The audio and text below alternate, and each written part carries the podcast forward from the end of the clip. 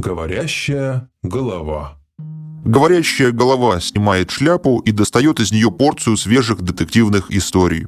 Я ведущий программы Вадим Головин, бывший криминальный репортер и частный сыщик. Приветствую всех любителей увлекательных историй. В этом выпуске я расскажу о том, до чего доводят людей супружеские измены. История первая. Недавно к нам в детективное агентство обратился благоверный супруг одной любвеобильной дамы. Свой диалог мужчина начал с пугающей конкретики. Вы могли бы установить параметры у мужчины? Ну, его это, одного места. Ну, размер, понимаете? Размер члена, что ли? Спрашиваю. Да, да. А с какой целью интересуетесь? У меня жена завела любовника. Утверждает, что он в постели лучше, чем я. И вы думаете, говорю, что замеры исправят вашу ситуацию? Ну, вы хотя бы на глаз. Для начала, говорю, замерим размер вашего кошелька. Задача потребует больших вложений. Задача, если честно, сразу мне не понравилась, поэтому я назвал запретительный ценник. Есть такая фишка, когда ты не отказываешь клиенту, а просто сильно завышаешь стоимость услуги.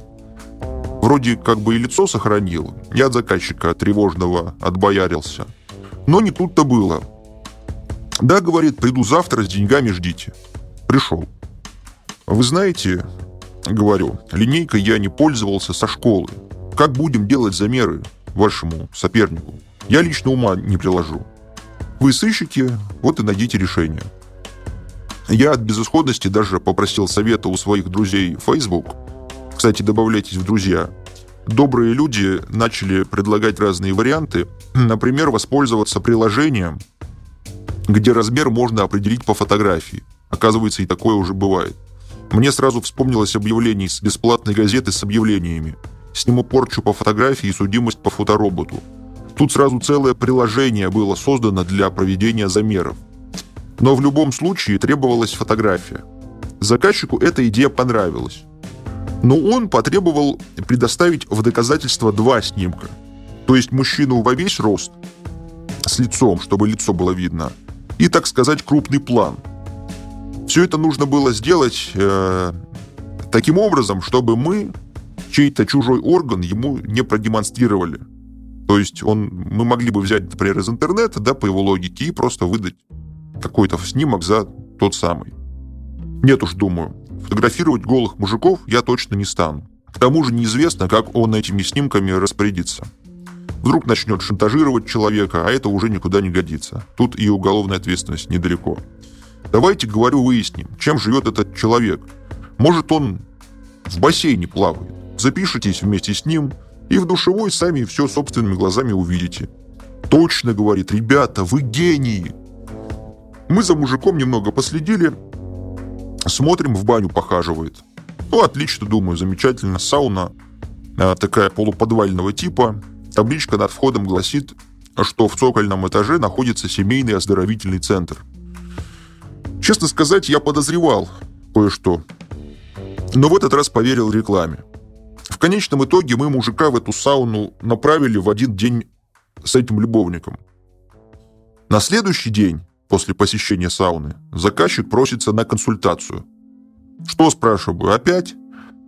Теперь у меня, говорит, новая проблема. Не то развод, не то еще какая-то хрень. Как это хрень? Ну вот слушайте. Прихожу я, значит, в эту сауну. Там вход мужчинам платный, а для женщин свободный. Все ясно, думаю, очередной бордель. Но дамы все какие-то больно домашние. Секс-вайф, что ли? Вот-вот, видно, что разбираетесь. Да начнешь, говорю, тут с вами разбираться. Вдруг смотрю, заходит моя жена. Сама в простынь завернута, но уже без одежды. Появляется какая-то баба, следом за ней, э, такая по типу тамады, приглашает всех в парилку. Мы все голые туда идем, Смотрю, моя рядом с каким-то мужиком трется. Я так понимаю, что это тот самый ее любовник. Потом к ней второй подсаживается. Поговорили и втроем куда-то удалились. Я за ними. Иду по коридору, вижу в небольшой комнатке, уединились они. Захожу. Все кругом голые, члены у них там все обычные, а я то ли свингер, то ли куколт по-ихнему. Не знаю, короче, что и делать. Там ведь и женщины другие есть. Ну так и смиритесь, говорю, с новой ролью. Что вам не нравится? И живите себе спокойно. Сам в глубине души порадовался, что не отправился в эту сауну делать снимки, как в самом начале планировали, чувствуя, что и моя половая жизнь там бы могла круто измениться. Следующая история. Э, представьте себе, с просьбой проследить за мужем обратилась к нам одна пожилая такая достопочтенная дама. В норковой шубе, в золоте, такая с каким-то диким макияжем. Пришла вся расстроенная. Причина для обращения сама изначально была вовсе не ревность. Женщина пришла к выводу, что у ее мужа серьезная форма игромании. Ну или, как вариант, он в какой-то секте. То есть в чем суть? На протяжении всей жизни муж транжирил семейный бюджет. Даже одну из квартир умудрился продать и куда-то делал все деньги. Причем квартира очень приличная была. Ну, в Москве, как бы, ну, в центре города. Много лет женщина терпела это безобразие и, наконец, решила обратиться за помощью. Вы, говорит, только осторожнее будьте, муж у меня отставной КГБшник. В каком, спрашиваю, звании, где служил? Ой, отвечает, этого я не знаю. Всю жизнь он у меня уезжал на задание. Бывает, позвонят ему среди ночи, он сорвется и на целую неделю куда-то уезжает. И вы ни разу, спрашиваю, не видели его в форме, не видели его коллег по работе. В форме не видела, но коллег знала. Он у меня на одном производстве работал. Но ведь это же все прикрытие, как вы понимаете.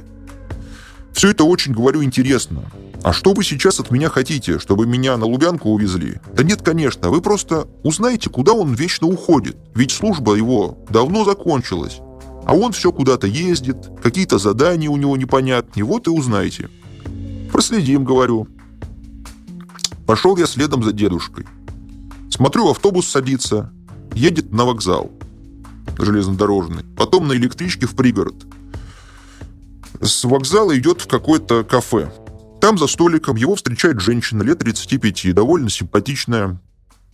Он ее так нежно приобнимает, в щечку поцеловались, посидели, чай, кофе, мороженое. Ничего себе, думаю, дедуля дает. То есть ему дают. Да еще с улыбкой на лице. Молодые барышни. Смотрю, встают, направились куда-то. Навстречу им женщина. На улице, уже не молодая. Тоже с дедулей в щечку поцеловались и все втроем под ручку пошли. Здесь я окончательно до речи потерял. Вот тебе и секретный агент, думаю. Продолжаю следовать за ними. Вижу, у подъезда остановились. Бабушки на лавочке нашего деда приветствуют. Но я уже ничему, в общем-то, не удивлялся. Встал рядом, типа кого-то жду. Сам подслушиваю. Бабушки умиляются. Опять вся семья в сборе. Ну, куда на этот раз судьба занесла, Геннадий Матвеевич? В Арктику. «Батюшки, это же где пингвины?» «Пингвины, — говорит, — Антарктиде, а там у меня белые медведи были. Я, кстати, сам постоянно путаю, кто из них верхний, а кто нижний, медведи или пингвины. Географически БДСМ мне дается тяжело. Смотрю, дед с барышнями своими подружку в подъезд удаляется. Ну, я к бабушкам подсел. Приятно, говорю, посмотреть на счастливую семью. «Ой, да какая там семья?» – одна из бабушек причитает – он же все время в этих своих экспедициях по полгода. Каких экспедициях? А вы не с нашего, видать, дома? Да нет, друга жду. Это великий человек. Он исследователь, ученый. Постоянно ездит в экспедиции. Вот, даже на пенсии продолжает трудиться. Весь мир человек объездил. Жену с дочкой не видит годами из-за этого. Тут я все понял.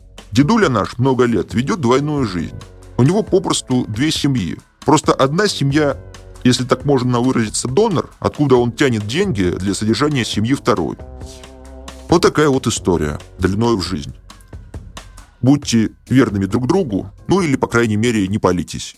С вами был Вадим Головин и программа «Говорящая голова». Глаголев FM. Ваш личный терапевтический заповедник.